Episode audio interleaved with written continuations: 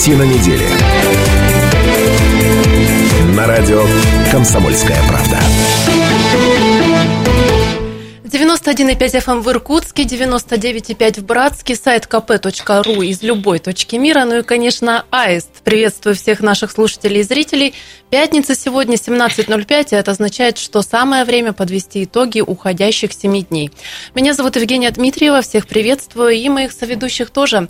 А с нами сегодня Станислав Гальдфар, профессор, доктор исторических наук. Здравствуйте. Привет. Я хотел спросить, кто такой, но ты представилась.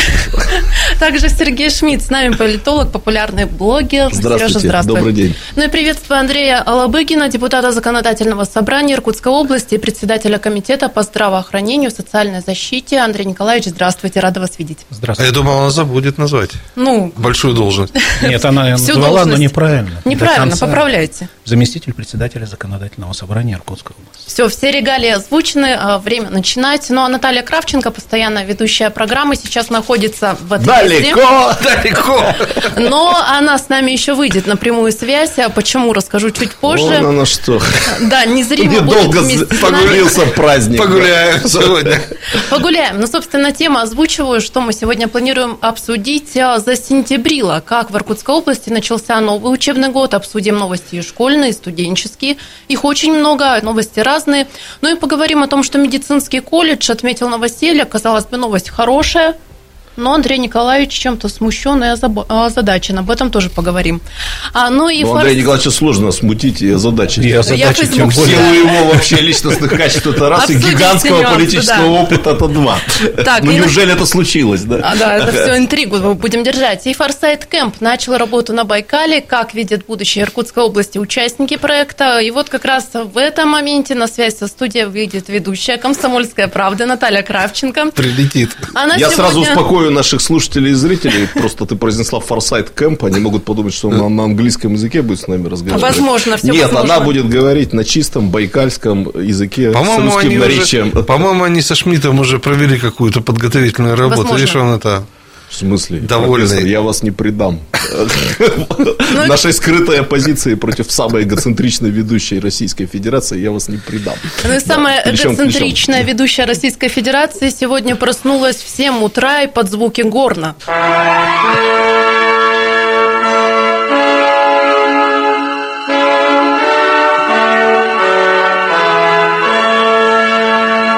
Красиво. словом, на Байкале сейчас весело Слушайте, а как вы думаете, они там на форсайт кемпе по утрам друг друга зубной пастой мажут или нет? Зарядка точно есть. Точно, да. Мне кажется, они какой-то инновационной пастой должны мазать друг друга. Форсайтовой такой. Возможно, возможно. Но все подробности далее. Ну и некоторые темы еще озвучу, что мы планируем обсудить, в том числе вместе с нашими слушателями и зрителями. Дом творчества имени Сталина.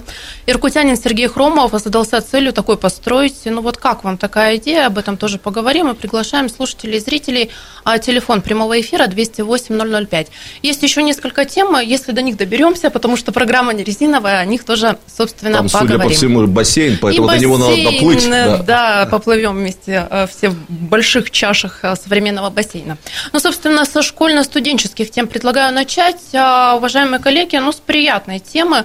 Стало известно, что сразу два лицея из Иркутской области вошли в топ-200 лучших школ для поступления в ведущие вузы России. Поздравляю, Ангарский лицей номер два и лицей Иркутского госуниверситета. Новости хорошие, но вот у меня к вам такой а, вопрос. Эти рейтинги, что они означают, на что они влияют, для чего, собственно, нужны? Только потешить лишь свое самолюбие или действительно на что-то это влияет? Вы так на меня посмотрели, что я типа должен первый Конечно, начинать. конечно, профессор, Профессор. доктор исторических А, ну хорошо. конечно. старенький учитель. Ну да. был такой грех. Я, между прочим, неплохо выучил. Известный, популярный блогер стал. Я тебе открою страшную тайну. Я вчера зомбировал папу вашего, чтобы он тоже в эфир к нам присоединился. Хорошо, правильно. он почему-то не пошел. Он стеснительный, сказал, не пойду. Вот. Хорошо. А, Ну, коллеги, мне кажется, что в разных отраслях все бывает по-разному. Но мне кажется, для вузовской и высшей школы все-таки рейтинги – это вещь полезная, поскольку особенно для образовательных учреждений вот среднего звена. Там коллективы не избалованные, ну, мое любимое слово, недолюбленные за всю историю, так сказать, э, образования. И если Учреждения занимают... Недолюбленные это недооплаченные или во всех отношениях Недооплаченные практически все, но я в том смысле, что медали получают мало, орденов еще меньше, ремонты делаются, но вот э, сложно со всем этим. Посмотришь иной раз там на картинку, и кажется, что недолюбленные. Ну и потом нагрузка гигантская, все-таки гигантская нагрузка. И в этом смысле мне кажется, что вот то, что, например, Иркутский лицей, но я его просто неплохо знаю, то, что он получил там высшую оценку, это абсолютно справедливо. Я очень хорошо знаю директора, там много преподавателей из Иркутского университета. Елену Юрьевну, да? Да, а мы вместе в комсомоле работали. Вот, поэтому мне кажется, что это такой позитивный шаг. И для университета, главное, это неплохо. Университет должен быть хорош во всем. Вот с подъезда, с лицея. Поэтому я приветствую и поздравляю коллег. Ну, вы знаете, коллеги, в отсутствии самой эгоцентричной ведущей э, Российской Федерации, я позволю себе минутку эгоцентризма. Я нисколько не удивлен тому, что Иркутский лицей ИГУ, э, значит, вошел в этот рейтинг. Все-таки лицей ИГУ расположен в здании, в котором 10 лет учился мой старший брат, потом 10 лет учился я, потом много лет в этом лицее отработала моя первая супруга, там отучился мой племянник, там отучился мой сын, и даже я там преподавал несколько спецкурсов в разные годы. Которые я посещала. кстати. Да, и Женя, получается, тоже закончила Да. лицей. Боже, так вы, оказывается, поэтому мафия. Достаточно Мафия, посмотреть конечно. на нашу нынешнюю, сегодняшнюю ведущую, чтобы понять, что шансов у других учебных заведений просто не Спасибо. было. А если серьезно, ну мы привыкли вообще к успехам лицея ИГУ, чего уж там греха таить, это действительно очень мощный преподавательский состав. Это действительно, опять же, чего уж там греха таить, отбор учеников, это тоже имеет значение. Я просто хотел обратить внимание, что рейтинг, о котором сейчас идет речь, он действительно может быть признан ну, показательным рейтингом, потому что он показывает как бы внешний результат. Это поступившие с большими баллами единого государственного экзамена в серьезные высшие учебные заведения. Правильно, да? Это вот, ну, как бы, это принципиально правильное устройство внешней оценки, когда оценивается не внутренний процесс, а то, что происходит на выходе, и плюс еще это как бы же и оценка вузов получается самих э, выпускников. Поэтому я и ангарчан поздравляю. Лишний раз скажу, тут и в присутствии министра Перегудовой и ее предшественницы мне приходилось э, про это говорить. Это очень здорово, что когда показывают эти эм, хорошие средние учебные заведения нашей страны, там оказываются э, школы и лицеи не только из Иркутска. Если вы вспомните, да, туда попадают Братска из. Братска, и Шелихов, и Ангарск. Потому что если мы смотрим на другие регионы, там Красноярский край, Красноярск, Томская область, Томск. А вот у нас э, это очень важно. Существует какая-то вот рассредоточенность образовательных ресурсов. Тем более мы часто переживаем, что у нас Иркутск как бы вот все высасывает, все соки из Иркутской области, я имею в виду, а страна из Иркутска.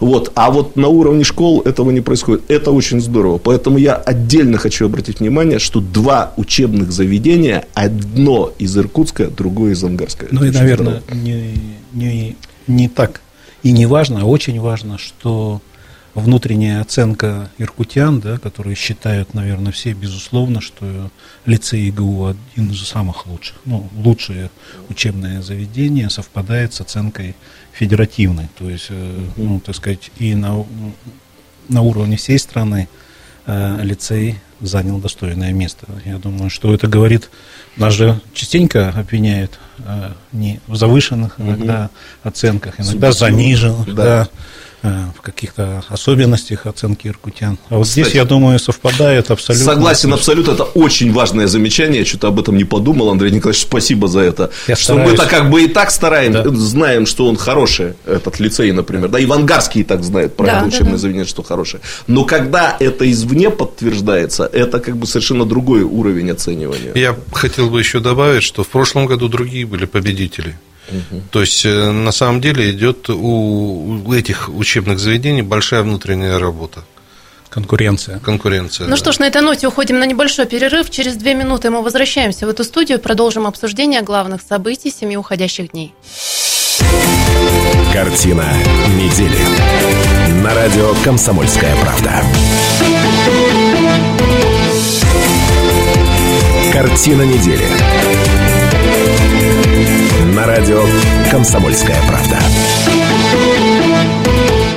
Приветствую всех наших слушателей и зрителей. Мы продолжаем подводить итоги семи уходящих дней. Сейчас у нас на повестке тема образовательная. Предлагаю моим соведущим, это Станислав Гальфарб, Сергей Шмидт и Андрей Лобыгин, а, поговорить о том, что военная кафедра ИРНИТУ начнет свою работу уже в феврале будущего года. Распоряжение об ее создании а, подписал председатель правительства России Дмитрий Медведев. Ну, а на самом деле студенты ИРНИТУ будут обучаться по трем военно-учетным специальностям. Среди них не буду углубляться в тонкости, сложные названия – механик самолетов с реактивными и другими двигателями, механик радиосвязного оборудования самолетов и прочие. А обучение военному делу будет проходить один день в неделю по субботам в течение пол- полутора лет. Ну и в конце обучения будут и сборы а, сроком на месяц в воинских частях. Ну и сейчас открыт конкурсный отбор среди студентов а второго курса по результатам 108 а, студентов приступят к обучению. Андрей Николаевич в Фейсбуке написал «Отличная новость. Совместными усилиями всех уровней ветвей власти создана военная кафедра в политехе. Ура!»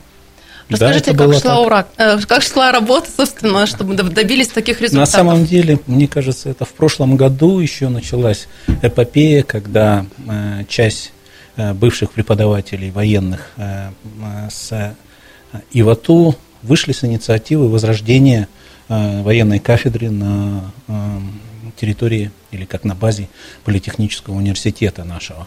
И тогда же законодательное собрание приняло первыми обращение к э, председателю правительства э, о том, чтобы такую значит, э, инициативу эту поддержать и кафедру военную, которая создалась уже, была создана в Красноярске, мне кажется, в Улан-Удэ, по-моему, ну вот по, рядом с нашей территорией, в столицах, субъектах было, а вот Иркутск, как всегда, у нас отставал в этом направлении.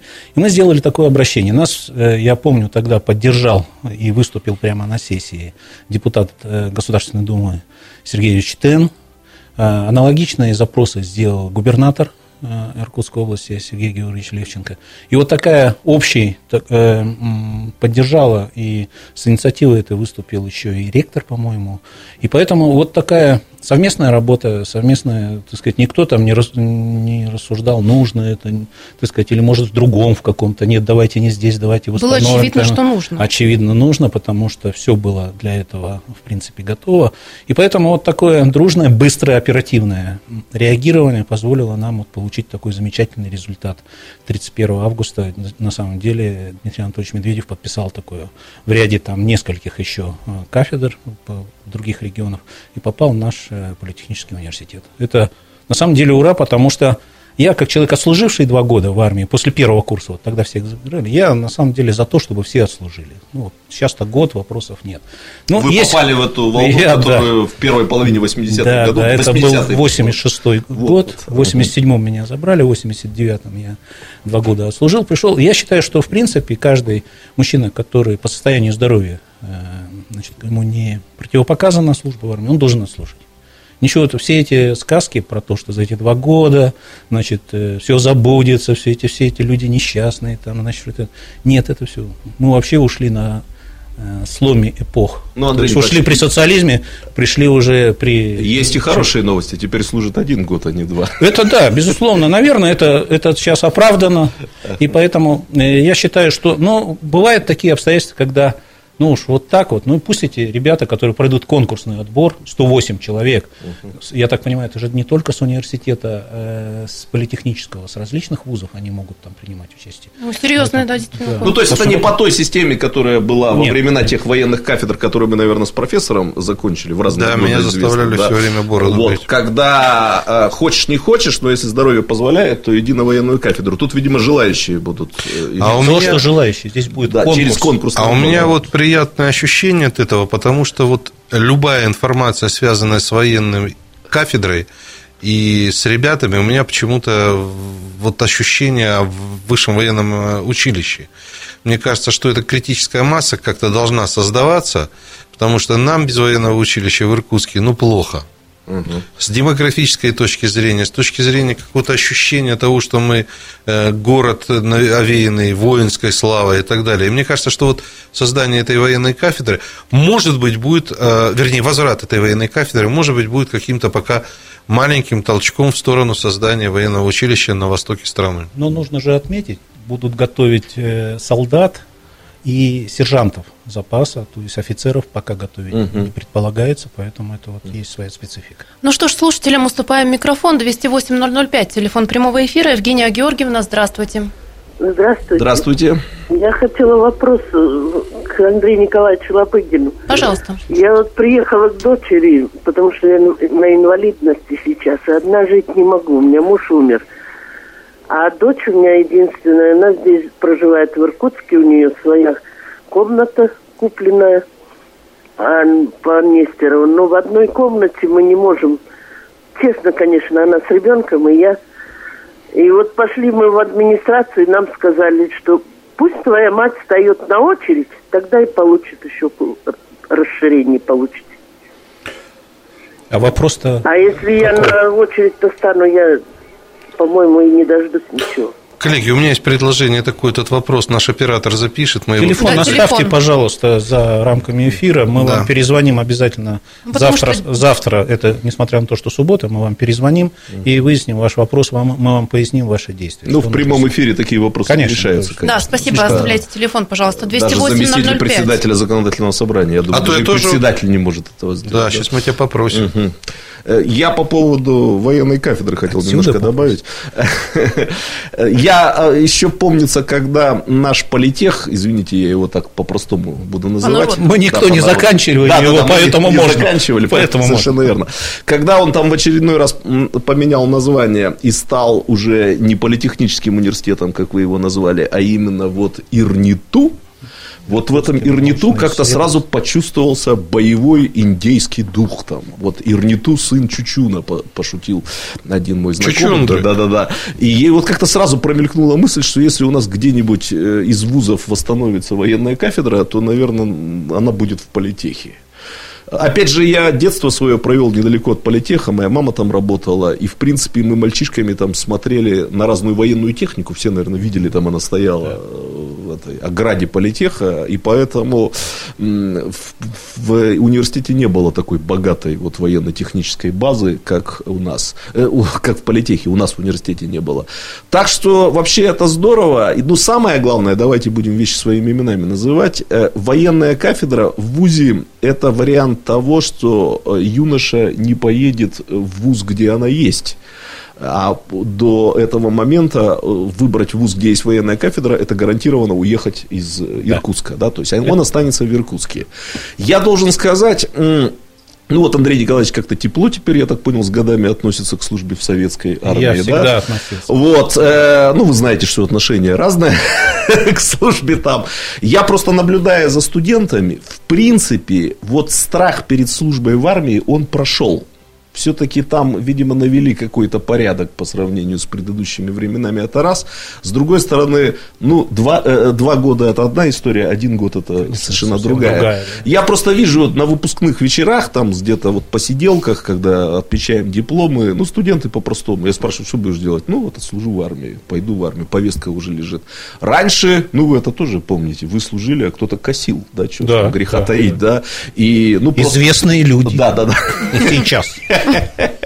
Так, пофамильно не будем.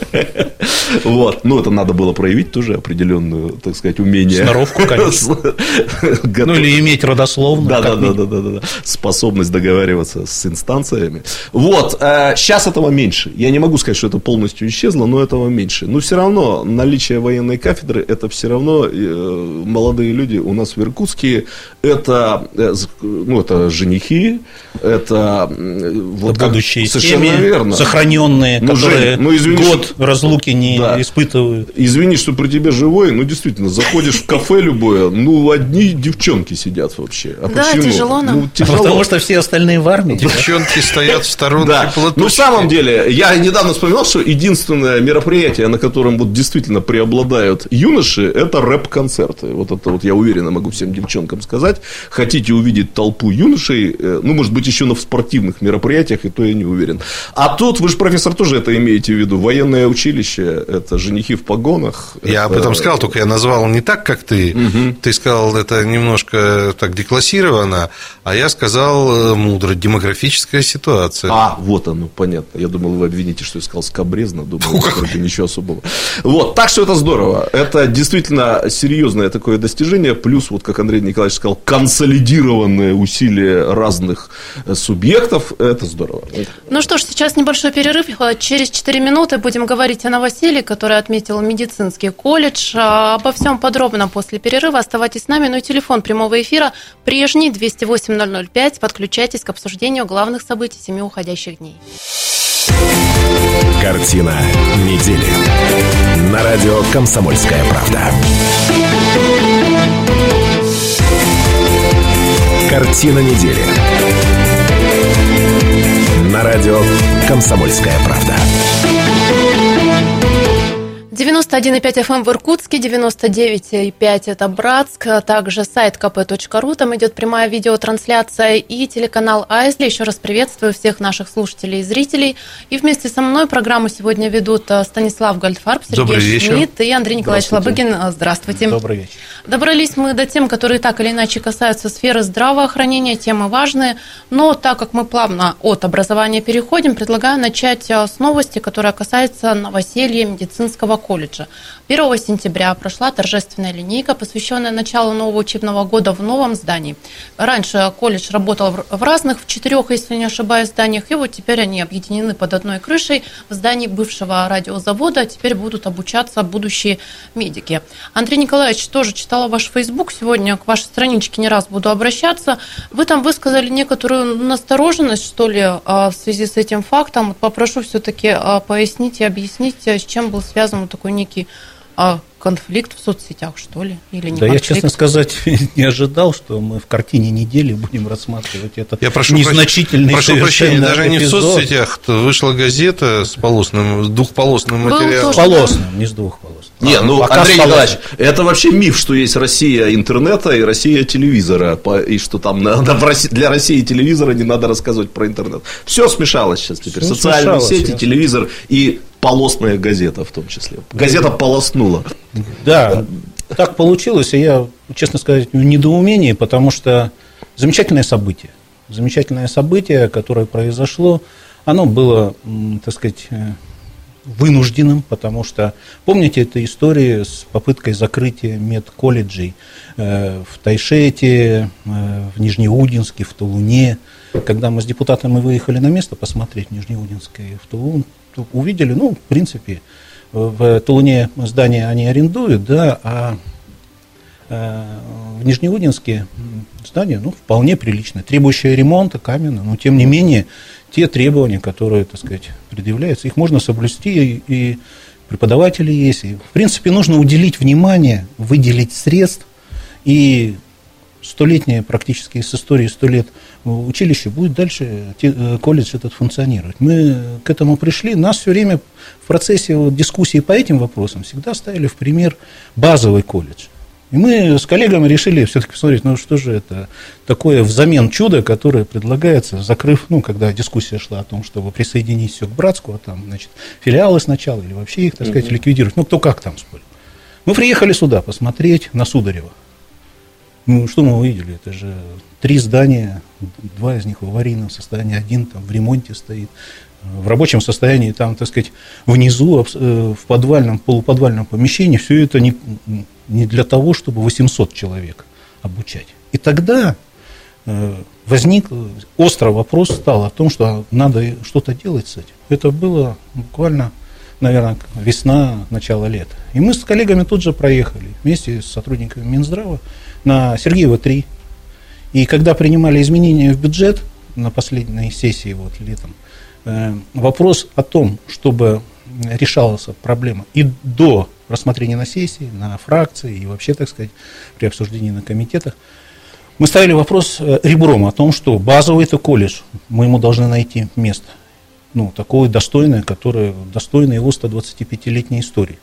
И, собственно говоря, э, значит, в конце уже августа вопрос двинулся с мертвой точки, было арендовано это помещение, и 1 сентября оно открылось. Я немножко только э, не хочу сейчас говорить о тех предпосылках, которые предшествовали самому факту открытия 1 сентября и все прочее, значит, э, не хочу сейчас просто в эфире об этом говорить, но были вещи, которые препятствовали депутатскому корпусу участвовать в этом хорошем мероприятии.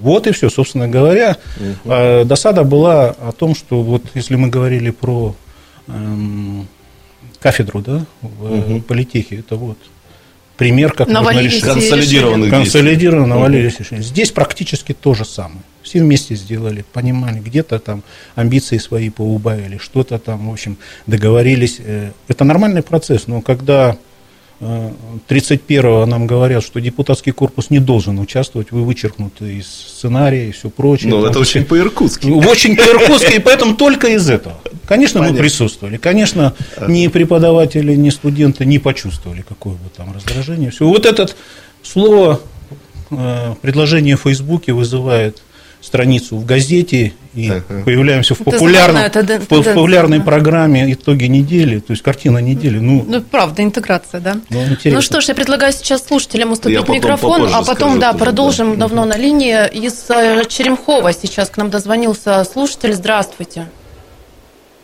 Здравствуйте. Слышите нас? Сорвался звоночек, ну что ж, продолжим тогда. Ну, меня не случайно здесь представляют как блогера, и даже популярного блогера, Конечно. что, наверное, является некоторым преувеличением. Поэтому я так немножко по-блогерски выскажусь о ситуации. Эм, постараюсь максимально политкорректно, позаимствовав, так сказать, некоторую... Горький стиль... опыт коллег. Я как раз хотел сказать стилистику такой вот дипломатичности у вас, Андрей Николаевич. Все-таки я выскажу такой полудилетантский совет чиновникам нашего здравоохранения. Я подчеркиваю, чиновникам, а не врачам что надо что-то поменять в информационной политике. Все-таки высшее чиновничество здравоохранения должны уважать и люди, и граждане, и больные, и врачи, и пользователи соци... социальных сетей. Сейчас, в силу того, что в информационной политике была выбрана несколько странная, на мой взгляд, совершенно ошибочная политика создания фейковых аккаунтов, из которые, ну, просто сбились уже все со счету. Там, по-моему, счет идет не на десятки, а сотни. Ну, вот в Иркутске их называют ботами, а э, их медицинских ботов прозвали здравоботами, которые повторяют какие-то мантры, явно агрессивные, агрессивные по отношению к журналистам, агрессивные по отношению к Андрею Николаевичу Лобыгину. Я так спрашиваю, а что случилось-то? Почему? В чем Лобыгин виноват? Ну, вот, может быть, они считают, что он там воюет с Министерством Министерством здравоохранения. Так мне объяснили, и какие-то козни строят. Этого нет. Вот. Это, на мой взгляд, ну, извините за резкость, это вот такое немножко детсадовское, детское поведение детей, причем отстающих в умственном развитии, на мой взгляд. Вот надо срочно поменять эту политику, прекратить эти войны с журналистами, с депутатами, э, с просто людьми, имеющими собственную точку зрения, и приходить, ну, к открытому нормальному диалогу. Еще раз подчеркну, все сказанное касается исключительно чиновничества. Я хочу э, сказать без всякой политкорректности, что в Иркутске очень много, и в области очень много просто выдающихся людей, которые служат медицине. И вот об этом надо прежде всего думать, нам всем, как сделать так, чтобы им было приятнее работать, чтобы им было комфортнее. Вот, кстати говоря, ну, вчера состоялся очередное нота до э, аукцион. Собрали опять большие миллионы, это фонд Юрия Тена, собрали большие миллионы. Э, там, правда, на музыкальные инструменты, но перед этим покупают медицинское оборудование в гигантских количествах.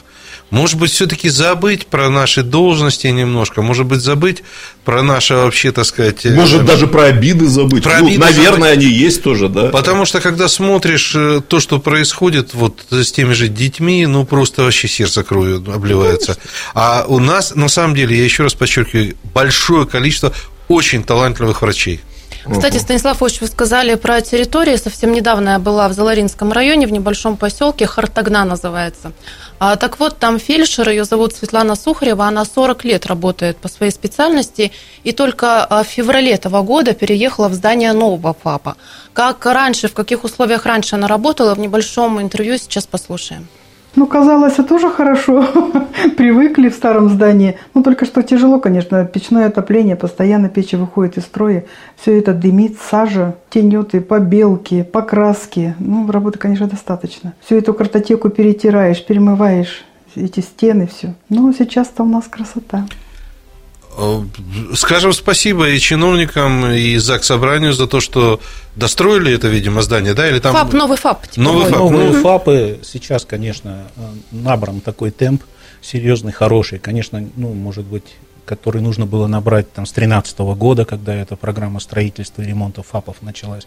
Мы два года откровенно буксовали, потому что то мы не могли выбрать. Ну, в смысле, мы все вместе здесь э, и Э, депутатский корпус, и правительство, и соответствующие министерства и строительство тоже, когда не были э, там типовых проектов, еще что-то. И вот мы постоянно вместо 20 там по плану ФАПов строили там 2-3.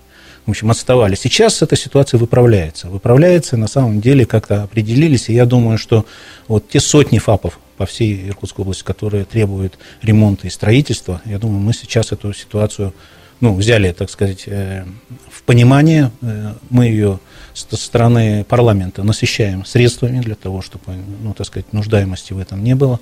И осталось дело за том, чтобы эти новые ФАПы появлялись. И вот хорошее событие, которое вы отметили, я думаю, что вот э, следующий какой-то период, ну, у нас до 2020 года программа развития здравоохранения, я думаю, что это будут уже десятки новых ФАПов. Я обратил внимание, я немножко слежу вот за выборами, которые происходят в малых населенных пунктах, в том числе вот в одной деревне побывал Иркутского района.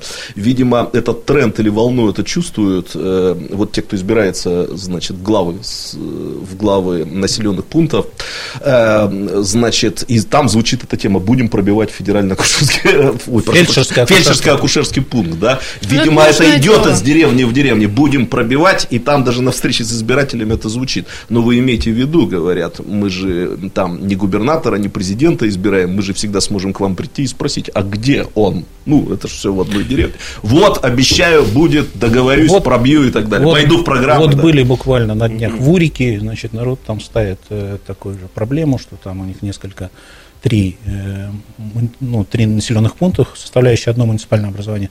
Там ФАП ну, в таком э, состоянии очень плохом. Э, совет один, то есть подлежащий камень вода не течет. Тех, кто громче заявляет о своих требованиях, туда идем в первую очередь. Поэтому все это подвижно, все это, так сказать, мы пересматриваем время от времени, э, планы пересматриваем. И там, где крайняя необходимость, где наиболее активные жители, туда придем в первую очередь. Это объективно так. У меня еще просьба такая к работникам пера. А, давайте побережем острова пера. Да, острова пера. И депутатский корпус, и, значит, э, ну, чиновников, которые этой темой занимаются. Вообще, на самом деле, есть некие отрасли, которые лучше бы вообще не трогать. Лишний Сейчас раз. у меня да. объявление. у нас будет, не, Андрей Николаевич, большой перерыв, 25 минут. В эфир радио «Комсомольская правда» возвращаемся в 18.05. В эфир Аиста в 18.15. Оставайтесь с нами. Телефон прямого эфира 208 005. Картина недели. На радио «Комсомольская правда». Картина недели. На радио «Комсомольская правда». Пятница, 8 сентября, и в студии радио «Комсомольская правда» мы подводим итоги семи уходящих дней. В студии Евгения Дмитриева. Я приветствую всех наших слушателей, зрителей и также моих соведущих. Это профессор, доктор исторических наук Станислав Гальфарб. Еще раз здравствуйте. Добрый вечер. А политолог, популярный блогер Сергей Шмидт. Здравствуйте. И депутат э, Законодательного собрания Иркутской области Андрей Николаевич Лобыгин. Здравствуйте. Здравствуйте. Ну и в этой части программы я предлагаю поговорить о, о законопроектах. Андрей Николаевич является председателем Комитета по здравоохранению и социальной защите. И вот летом, а, в июне, был принят на сессии проект закона, который освобождает муниципальное образование от обязательства создавать благоприятные условия для, для привлечения медиков в свои территории.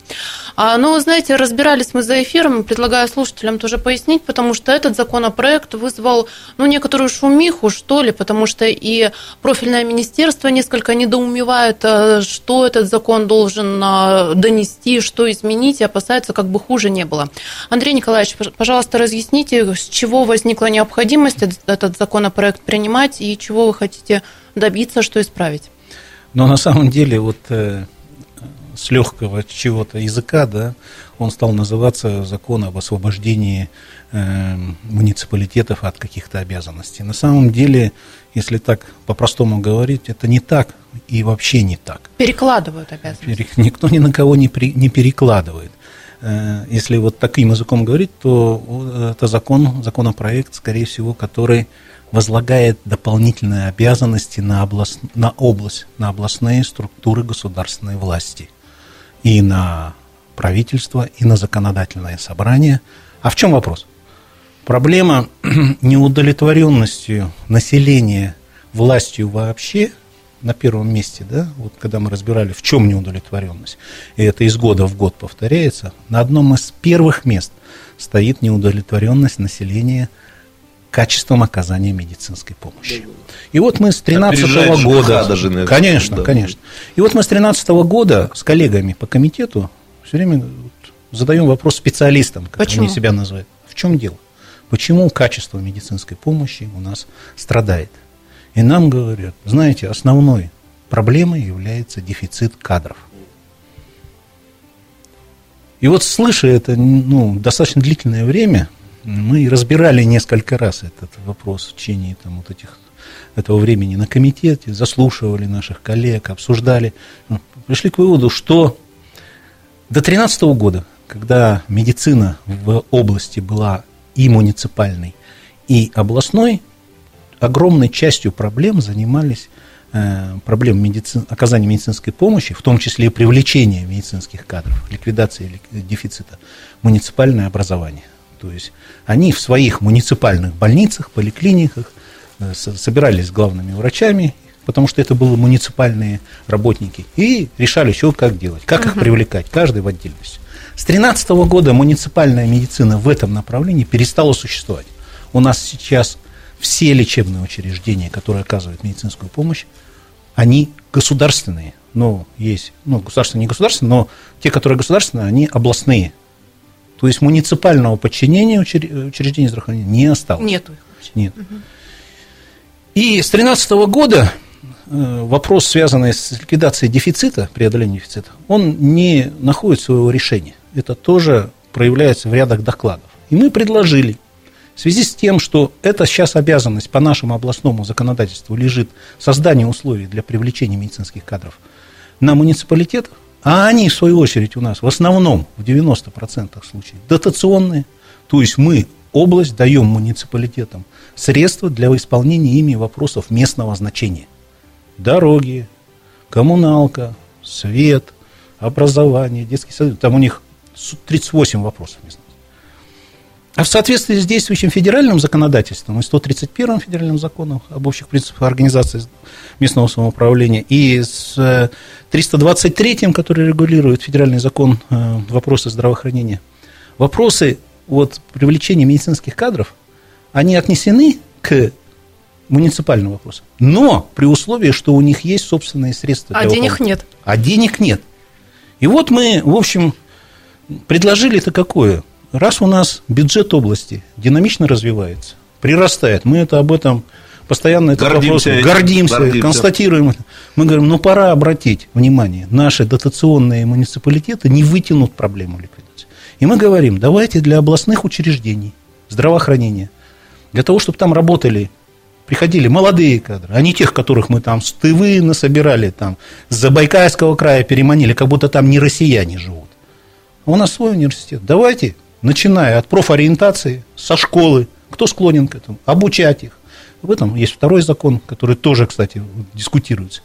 Платим им стипендии. За это время строим там, где нужно, где знает Министерство здравоохранения, никто больше не знает, где как, сколько нужно специалистов, какой специальности, где гинекологи, где хирурги, где там, я не знаю, иные специальности, узкие специалисты. Мы для них строим за счет области, создаем специализированный жилищный фонд, и мы говорим этому молодому человеку, иди учись, мы тебе стипендию. Когда ты приедешь обратно к себе домой, не из Иркутска в Тулун поедешь жить, а ты из Тулуна приехал, ну, для примера, в Иркутск, выучился, тебе Вернулся стипендию, домой. вернулся домой специалистом. Тебя ждут подъемные, тебя ждет квартира. А если ты в сельский населенный пункт попал, ну, то он не попадает, но в сельский населенный тебе там дали земский доктор миллион рублей, если ты пять лет. Ну, кто откажется? Мы говорим, ну, давайте по государственному, в плановом порядке подходить к этому вопросу. Ну, что тут началось? Мы с 28 февраля, мы 28 февраля на общественном совете в законодательном собрании впервые обозначили эту, этот, это желание. Все отнеслись к нему так. В марте разослали проекты, проекты закона. Прокуратура отреагировала, нет замечаний. Поддерживается. О, Значит, ассоциация Это для муниципальных... слушателя это процедура такая. Да, не, идет. ну мы добровольно, она Ну, не а, предусматривается, мы добровольно, но все-таки процесс затрагивает многих людей. Правоохранительные органы, то есть дают какую-то сумму. Не правоохранительная, прокуратура. Прокуратура, прошу На предмет законности. Да, да, да, да. Проблем не было. И вот когда вдруг внесли в установленном законе в апреле месяце этот законопроект, вдруг он произвел эффект, ну, Разорвавшиеся бомбы. Притом, качество обсуждения его мне вот напоминает эту фразу, она, правда, тоже, говорят, имеет такие разные оттенки, но когда-то председатель КГБ СССР в 1958 году Александр Шелепин сказал по отношению к одному из наших выдающихся э, значит, сограждан, сказал, что я его не читал, но осуждаю. Пастернака я не читал. осуждаю. Это вот, вот этот весь шум, гвалт, никто не хочет ну, очень мало людей, которые разобрались в этой ситуации. Это вот какое-то неприятие. А вы И как первом понимаете чтении- оппонирующую сторону? Вот, собственно говоря, почему она так Мне э, кажется, взвилась? мне кажется, что мало кто настроен на стратегическое решение этой проблемы. Ну, то есть, конечно, доктора э, воспитать, да, вырастить доктора, это даже не 5, не 6, это, наверное, 8-9 Ну, лет. работы у областных структур будет больше, я правильно Работы понимаю? будет Да. больше. Кроме этого, те муниципальные образования, в которых тоже, да. есть собственные средства, которые, так сказать, мы их, которых не датируем в, таком количестве, у них эта обязанность никто не забирает. Она у них остается обязанность. И мы их будем принуждать к тому, чтобы они, те программы по привлечению кадров, которые у них есть, чтобы они их выполняли впредь. Понимаете? Но мы этим законом говорим, надо помочь, надо сделать за счет областного бюджета прорыв. Нам говорят, 19 миллиардов это стоит. Ну, это не нужно сразу 19 миллиардов. Во-первых, это постепенно, ну, какие-то там, на сколько-то лет, это же программный подход, да. А во-вторых, если мы сейчас 19 миллиардов эти не начнем искать постепенно, они что, где, откуда возьмутся? Андрей Николаевич, скажите, пожалуйста, ну вот в первом чтении законопроект принял, а дальше какая судьба этого проекта? Э, 25 сентября мы будем его рассматривать на сессии во втором чтении. Э, Поправки мы соответствующие, э, у нас поступили от уполномоченного по правам человека. Мы, депутаты, поправки в результате дискуссии, мы слышим, о чем люди нам говорят. Мы поправки соответствующие сделали. Мы учли замечания прокуратуры. Но я предлагаю вот обсуждение этого проекта его вести в э, профессиональной среде, в том числе и тех, кто пишет законы, да, а не то, чтобы привлекать зависимых людей по иерархии, да, и говорить, чтобы они кляли его каким-то таким последними словами. Вот Ну что ж, да, друзья, сейчас небольшой перерыв, через две минуты возвращаемся в эфир. Картина недели. На радио «Комсомольская правда». Картина недели. На радио «Комсомольская правда». Картина недели на радио «Комсомольская правда» и на телеканале «Аист». Еще раз приветствую всех наших слушателей и зрителей. Напоминаю, что сегодня итоги семи уходящих дней. А для вас подво- подвожу я, Евгения Дмитриева, а также Станислав Гольдфарб, Сергей Шмидт и Андрей Николаевич Лобыгин. Еще раз здравствуйте. Здравствуйте. И в этой части программы поднимаем новую тему. Будем говорить о том, что на Байкале сейчас работает а, Форсайт Кэмп. Как видят будущее Иркутской области участники этого проекта, чего они там, собственно, все собрались, об этом и поговорим. Ну а на месте работает ведущая радио «Комсомольская правда» Наталья Кравченко. И с нами сейчас Наталья на прямой связи. Наташа, добрый вечер. Духи, духи Байкала сейчас Не вызовут зашла. Я вижу, у вас ничего не меняется, друзья. По-прежнему, когда мне дают слово, вступает Шмидт. Ну, я рада, что все стабильно. Здравствуй, Женя. Здравствуй. Традиция Сережа, для нас, консерваторов. Это здравствуйте, Наташа. Андрей Да. Николаевич. Здравствуйте, Добрый вечер. слушатели. Здравствуйте, наши зрители. Всем привет Байкала. Вот, э, наверное, вы можете даже услышать шум волн. Да, Наташ, слушай, ответь сразу на один очень важный вопрос, который беспокоит меня и профессора. В этом форсайт э, э, кемпе с зубной пастой по утрам друг друга мажете или нет? Ты знаешь, а, ну, примерно так все и происходит. Если А, ну, я так и думал. от сути, то это действительно похоже на пионерлагерь для взрослых. Во всяком случае, сегодня, ну, как-то я хотела себе позволить э, немного выспаться. У меня вроде бы была такая возможность по программе мероприятий. Но в 7 утра заиграл гарнист. Ага. Горн, да, горный, после этого вот зарядка, и, в общем, отчасти, да, все это напоминает некий такой... а, Вынос пионерлагерь. флага. Есть что-нибудь подобное? Вынос флага, зорница. А, Вынос тела э, тех, кто зафорсайтился до вечера, да, думаю, Ага. все вот идеи, наверное, такое происходило, но я этого не видела. Ну, вообще, давайте немножко расскажу об этом мероприятии. Организаторы страшно гордятся, что все это происходит в Иркутской области. А, Всего вот таких форсайт-сетов а, в России проходит, по-моему, около 9. И на нашей территории, в Сибирском федеральном округе, форсайт-кэм принимает только Иркутск. Страшно этим гордятся. Заполучили Петра Щедровицкого. Считается, что это а, тоже, ну, эксперт а, федерального уровня, да, а, коих мало, и вот страшно горжусь, что еще и он работает все четыре дня на нашей площадке. А, Как происходит работа? Работа идет с утра до ночи, всего здесь 11 секций, и вот в этих 11 сек- секциях по разным направлениям, то есть это, ну, буквально все направления жизни, тут и здоровье, и питание, и окружающая среда, и туризм, и чего только нет. Вот идет работа, и участники, собственно, проектируют наше с вами будущее.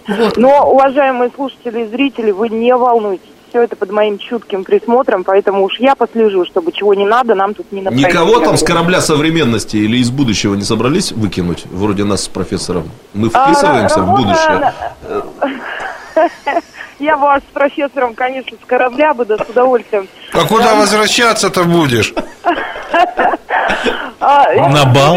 Куда? серьезная С корабля? работа, но вот технология... Мы с корабля забираем все спасательные круги технология, с собой. которая применяется во всем мире. Для России она, в общем, пока еще нова, но говорят, что она дает свои плоды, вот те форсайты, которые проходили. Я просто все время задаю любимый вопрос ведущих нашей программы всем здесь. И чё? Мгм. Собственно, да, и чё?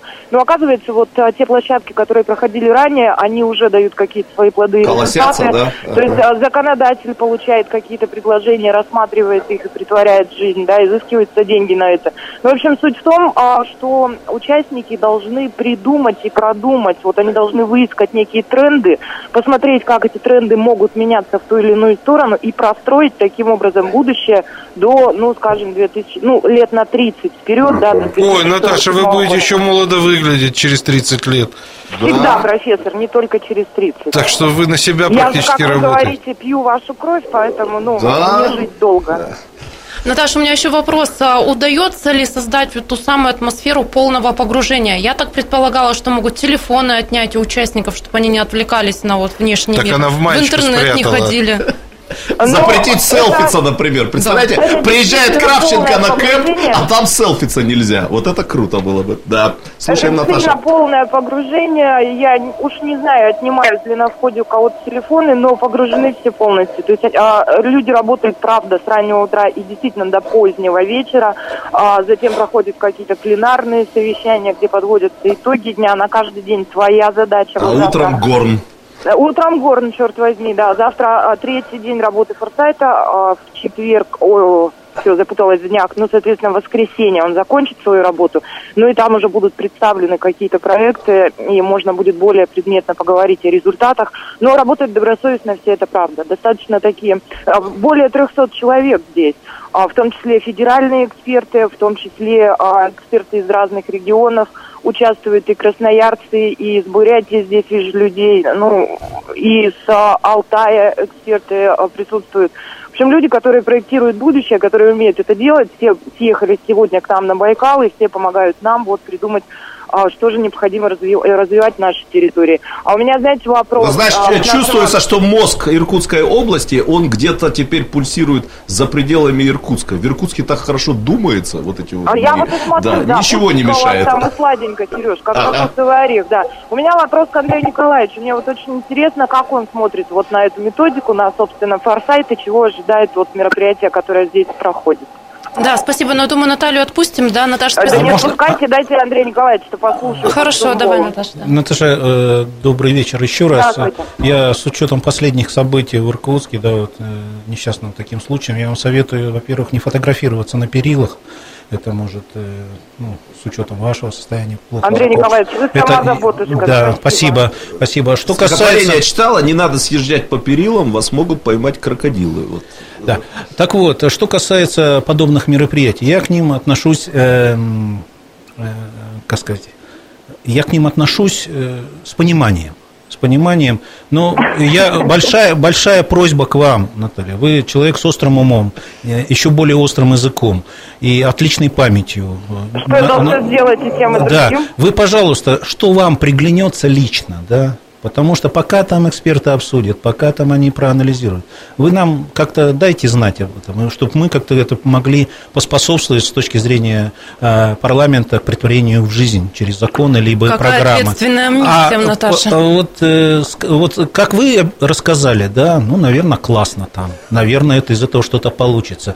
Ну, отношения могу до конца сформировать только тогда, когда Наташа. вы мне что-то привезете оттуда в плане каких-то идей. Наверное, Тогда скажу соответственно. Умуля, к примеру. попробовать привезти отсюда э, сушеную жимолость. Впервые я это пробовала. Ага. Милое лакомство, да. Наташ, ну я на, буду на лице спасибо. Андрея Николаевича, тебе не видно, читалось некоторое чувство удовлетворения, что люди чем-то заняты. Вот как бы чем бы дитя не тешилось, э, вот э, так что он доволен, и я тоже вместе с ним доволен. Знаете, друзья, а самое ценное ты нам привезешь, да? Нет. Понимаю но... ваш немножко скепсис. Дело в том, что я тоже настроена была более чем скептически практически, но вот погрузившись во все это, я понимаю, что, ну, действительно, темы идеи, которые они обсуждают, это все так, прорабатывалось заранее, спокойно, была мощная, спокойно. Профессор общем, Гальфар... Форсайта, да. Э, профессор Гальфар Вносит. Ясность. За Форсайт ношу ясность. На самом деле, игростные, так сказать, деловые игры, которые были в 1989 году. Привели к развалу Советского Союза, знаем. А вот, э, значит, это полезная вещь. У людей возникает ощущение э, глубокого погружения в предмет, и ничего плохого в этом нет, когда появятся люди, э, которые знаниями обладают. Так что... Профессор лично вам передал пожелания Юрий Курин. Он сказал о том, что, конечно, необходимо в следующий форсайт включите еще и секцию, где будет обсуждаться будущее средств массовой информации. И я приглашена, ну, думаю, что могу пригласить и вас. Наташа, а отчасти, а отчасти наш, выезжаю. Наш, наше вот отношение с Сергеем, это к вам, э, наверное, вызвано просто человеческой завистью. Вы Конечно. там на свежем воздухе Конечно. Э, пробуете сушеную жимолость, наверное, и мульком Андрей закусили. А мы здесь э, в жаркой студии отвечаем Конечно. на вопросы. Смит меня недолюбливает, это я знала, но что и вы тоже. Вот это... Почему? Долюбим, приедешь, я долюбим. Договорились. Нет, Наташ, ну мы ты пойми правильно тоже и меня, и, наверное, Андрея Николаевича. Это не первый форсайт в нашей жизни. Э, судьбу предыдущего форсайта, ну, которую как бы даже печально не назовешь, потому что никакой судьбы не получилось, мы помним. Поэтому ждем результатов. Потому что... Да, ждем результатов. Будут результаты, будет оценка. Потому что вы до этого были в офсайте, а сейчас форсайт, не путайте. Дайте я покажу последнюю фразу, попрощаюсь со слушателями и зрителями. Организаторы тоже очень переживают, чтобы гора не родила. Но да. я надеюсь, что они учли какие-то... Я надеюсь, что после работы... Наталья, будет. на вас большая ответственность. После работы вашей и Юлии Улыбиной все должны понять, что это на самом деле было очень серьезное, важное социальное поручение. Понятно. Да, но и они все тут под моим присмотром, не беспокойтесь. Да, спасибо. Наталья Кравченко, ведущая радио «Комсомольская правда», была с нами на прямой связи. Напоминаю, на Байкале сейчас работает Форсайт Кэмп, но вот мы поняли, что действительно проектируют будущее нашего региона. Но у нас а, впереди небольшой перерыв, 4 минуты, и мы вернемся в эту студию. Еще несколько тем для обсуждения у нас есть. Но, к примеру, иркутянин собирается создать в Иркутске Дом творчества имени Сталина. Как вам такая затея? 208-005. Подключайтесь, тоже обсудим. Картина недели. На радио «Комсомольская правда». Картина недели. На радио «Комсомольская правда». Это картина недели. Мы на финишной прямой, последний блок а, этой программы. Ну и в этой части программы я уже озвучивала тему, которую будем обсуждать. А, якутянин, зовут его Сергей Хромов, выступил с инициативой и задался таким вопросом, а не создать ли в Иркутске музей творчества имени Сталина. Телефон прямого эфира 208 005. Уважаемые слушатели и зрители, подключайтесь. Как вам такая задумка? Стоит, не стоит? Почему? Ну а я, забегая вперед, скажу, что сейчас коллекция Сергея Хромова насчитывает примерно 10 тысяч экспонатов. Из них около 3 тысяч это медали, знаки отличия. Также есть фарфоровые статуэтки, статуэтки а, также литья. И также у него хранятся различные бюсты, картины, мебель, предметы быта советских времен. Ну и наши корреспонденты, естественно, нашли того самого а, Сергея Хромова и расспросили, с чего это он. Одно слово скажу. Сталин в 1938 году, который там в 1937 репрессиями, там, говорят, занимался, ел детей, бесперца там следил за всеми, значит, он построил 18 тысяч школ. В один год это он себе поставил памятник, я ему не ставил. 18 тысяч школ. Он обучил людей, детей там и всех остальных. Поэтому это как бы лакмусовая бумажка. То есть вот что сделал Сталин, ребят. И то есть я не хочу, чтобы кто-то прикоснулся. Если человек переформатируется в процессе и скажет, о, да, есть у него заслуги, я памятник Сталину не хочу ставить. И он, я говорю, поставил памятник себе СССР, который вот, вот столько двигалось. Поэтому что надо сделать? Надо исследовать, то есть в моем понимании даже больше подходит слово культурно-исследовательский центр. У меня вот такое было рабочее название. Иркутский дом молодежи, дворец труда и творчества. Ну, у меня собраны подписи Мересева, Кожедуба, Покрышкина, предметы быта, таблички всевозможные, буфеты, комоды, ну, не знаю, очень много. У меня есть бюст, например, маршала Советского Союза Толбухина, автор, народный скульптор Болгарии Тодоров, София, 46 год. Вот такая богатая коллекция у Сергея Хромова, но я, забегая вперед перед обсуждением, скажу, что а, сообщает агентство Байкал Пост, что им их проинформировали в пресс-службе администрации города, что, собственно, в Иркутск в администрацию не поступал еще пакет документов на строительство такого дома творчества. Уважаемые коллеги, к вам, к рассуждению, как вам такая идейка? Ну, я позволю себе несколько слов сказать. Я должен сказать, что я испытываю очень противоречивые чувства. Я когда узнал об этой теме думал, что у меня будет одно чувство, а когда сейчас я узнал подробности, сразу два появилось и противоречивых. Действительно, эти вещи было бы интересно посмотреть, э, открыть для просмотра гражданам. Я так понимаю, там есть на что посмотреть. У нас хватает э, поклонников вот именно уже такой советской старины. Я сам, наверное, отношу себя вот к этой категории. Уверен, что Станиславу Иосифовичу будет интересно на все это взглянуть. Ой, сейчас принесу, мне есть бюст Ленина. Да, вот. Ну, ты, мы пока про Сталина поговорим, пока ты ходишь за бюстом Ленина. Ну, а что касается, значит, вот такого противоположного чувства, я не буду скрывать, уважаемые радиослушатели и телезрители, лично у меня не так много устойчивых политических таких убеждений, но одно из этих устойчивых э, политических убеждений – антисталинизм. Я честно должен сказать, я вырос в семье, оба моих родителей, и мама, и папа – это дети репрессированных. Я с очень ранних лет знал вот те особенности сталинского правления, о которых товарищ Хромов вот не, не говорит. Мне это было известно где-то еще в, раннем, в, в начальных классах. Мне не хотелось бы сейчас затевать дискуссию о Сталине. Я просто так очень коротко по-человечески скажу, я из тех людей, которые считают, что прогресс – это увеличение свобод и материального благосостояния – ни по критериям увеличения личных свобод, ни по критериям увеличения материального благосостояния сталинский период в нашей истории похвастаться ему нечем. Люди стали жить действительно лучше уже при Хрущеве и Брежневе. Это подтвердит любой человек, который жил в те времена. И со свободами стали, стало лучше.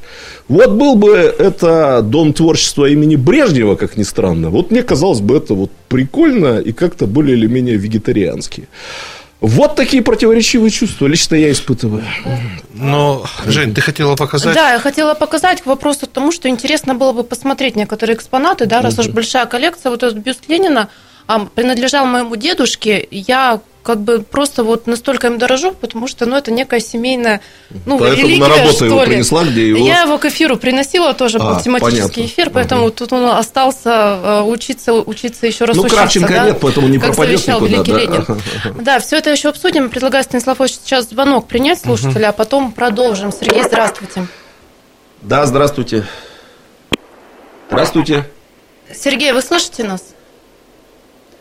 Не слышит нас Может, слушатель, герой да, Станислав Ильич, пожалуйста. Я напомню, 208-005, телефон К прямого сожалению эфира. или к счастью, я прихожу сейчас к м, выводу все больше и больше, что надо как-то увековечивать не только то, что нам нравится, или то, что имеет эстетический какой-то благоприятный вид, но и то, что нам э, не нравится. Но я был в Бухенвальде э, и в Освенциме, смотрел эти памятники. Это, конечно, не для слабонервных. И, казалось бы, делать из этого э, такой вот музей сложно, но тем не менее он сделан как факт, который напоминает о том-то, о том-то и о том-то. Нет, но он несет себе совершенно другую нагрузку. Я- Там и- не прославляется режим, который И- создал эти Я про другое говорю. Я сейчас говорю в философском смысле. Как будет называться этот музей, предположим, если он появится, где 10 тысяч экспонатов? Мне кажется, это любопытно. А, Безусловно, не хотелось бы... Ну, кстати, нету никакого различия, так между нами говоря, будет ли это музей имени Брежнева или музей имени Сталина. При Брежневе, э, если я ошибусь, поправь меня, по-моему, расстреливали рабочих в Черкесске. Нет, это, было или при Хрущеве, да. При Хрущеве, да. Ну, значит, э, были другие. Я в Ну, вы знаете, как люди благодарны тому же Хрущеву Да. за э, как бы реабилитацию. Да, но тем не менее источники, Но, тем не менее это было. да, источники говорят, что Никита Сергеевич тоже позверствовал немало. Еще как, да. Мне кажется, что вот просто надо увековечивать такие вещи э, в таких музеях, чтобы мы не повторяли ошибок. Вот если это будет сделано, то это будет замечательно. Я думаю, что люди разумные, вряд ли они вот э, побегут прославлять э, Сталина. Хотя хочу сказать, э, опять же, с философской точки зрения, для кого-то Сталин – это исчадие ада. А для кого-то, для кого-то конкретного, которому он помог, условно говоря, там, серьезно, это Светоч. Поэтому вот тут золотой середины, к сожалению, я не нахожу. Ну а найдет ли золотую середину наш слушатель? 208-005. Валерий, здравствуйте. Здравствуйте. Здравствуйте. Слышите меня, да? Да, пожалуйста. Э, Я как раз по этой теме. Я иркутянин, мне 66. Но я комсомолец. Тем не менее. Э, По музею Сталина. Да, пожалуйста, господи. Э, Сталин был, ну, неадекватный человек, будем так говорить. Но он был, ну, герой нашего времени. За, за его имя сражались. Вот. И еще, э, я бы вам, э, э, ну, хотел спросить вас. Э, помните, несколько месяцев назад у нас была тема про генерала Колчака. Вот. Адмирала Про, Колчака, пам- да? про памятник Колчака. Да, была такая тема. Ага. Вот. э, в каком состоянии эта тема? Там что-то какой-то адвокатишка. Все, памятник оставят, Колчак Сносить будет не будут. стоять. Да? Да, да, да. Адвокат успокоился, все в порядке. Сергей, это вы Смит, да? Да, да, да. Нормально. Ну, я вас знаю. Ну, хорошо, спасибо. Спасибо. А вот Спасибо. можно мне вот Да, вмешаться? Вот, э, историки, когда высказывают, всегда юристу, наверное, не очень корректно, но тем не менее. Я думаю, что м, вот э, включали, да, форсайт, и все в захлеб, как бы так, с очень таким хорошим настроем реагировали на Горн. Да, это же оттуда, да, вот с той эпохи совершенно, так сказать, довоенной, предвоенной эпохи. И я считаю, что, наверное, интерес, я соглашусь с вами, вот к и фильмы, да, ставятся предвоенные, послевоенные. То есть вот к этой эпохе интерес большой у населения. Я думаю, что, наверное, музей или дом творчества Сталина, наверное, Сталина, это значит, нужно посвящать основную часть композиции, ну, раз, ну, по своему, так сказать, наименованию, это, наверное, э, не совсем правильно. Наверное, эпохи вот этой, которая, кстати, э, нашей области, которой 80 лет, основное такое, так сказать, э, так сказать, фундамент закладывался тоже в ту, в Ну, ту, мы в ту самую, момент, да, что так получилось, да. что наша область возникла в том Да, самом да, 37 да. году. И в этом смысле, э, вот, допустим, я был в Магадане, в отличие от профессора, да, однажды побывал. Там есть э, музей ГУЛАГа. Ну, то есть вот эту э, ситуацию. Конечно, конечно, он не прославляет, но то, что это история, история города, история целого Колымского края, да, это вот есть. Если посчитает, э, ну, необходимо, наверное, общественное мнение какое-то, что Сталин сделал для какой его след личный в, в нашем регионе, одно дело. Но я думаю, что... В ссылке он больше- здесь сидел. Да, В ссылке, это- Ноэл, да. Вы не поверите, я это знаю. Но мы же говорим, наверное, о тех свершениях, наверное, это музейная экспозиция, либо в каком-то виде закрепления, было бы корректно тоже. 208-005, еще успеем принять звонок нашего слушателя. Константин Николаевич, здравствуйте. Вы как считаете, нужен Иркутску такой музей? Здравствуйте, Константин Николаевич. Здравствуйте, добрый вечер всем. Добрый вечер, здравствуйте. Конечно, нужно, обязательно. Ну, да, да, я за это все. А почему, почему? Ну, так, такое мнение мое такое. И все. Да, да. нужен и точка. Да, да спасибо. Я позволю себе добавить вот да, маленький Сереж. комментарий. Вот так, ну мы же много говорим об этих временах. Чего уж там греха таить с нашими родителями, родственниками, ну, которые ну, там глубже застали в те времена. Вот ты употребил это слово ностальгия. Все-таки по моим наблюдениям, когда люди говорят, испытывают ностальгические чувства, ну вот не переспорите меня никогда. Это речь идет о 60-х, 70-х годах. Вот людей, которые реально хотели бы жить в 1937 году, ну, я вот правда не встречал даже среди отъявленных сталинистов. То есть, вот, э, которые там прославляют э, Сталина за, ну, за победу, за великие стройки. Мы знаем весь этот, так сказать, набор его героических заслуг. Но вот когда спросишь, ты вот реально хотел бы жить в этом обществе, которое тогда было? Ну, как-то не очень. Не очень. А вот Леонид Ильич в этом смысле намного привлекательнее. Вот вы поймите, поймите поймите одну такую вещь. Э, даже 37-й год, 35-й, вот с точки зрения историка, вот я читаю письма этого времени. Слушайте, там совершенно другая нормальная жизнь. Это не то, что мы себе представляем. Конечно, мы говорим, были репрессии, все плохо. Для тех людей, которые не были включены в этот процесс, это было гигантское время свершений.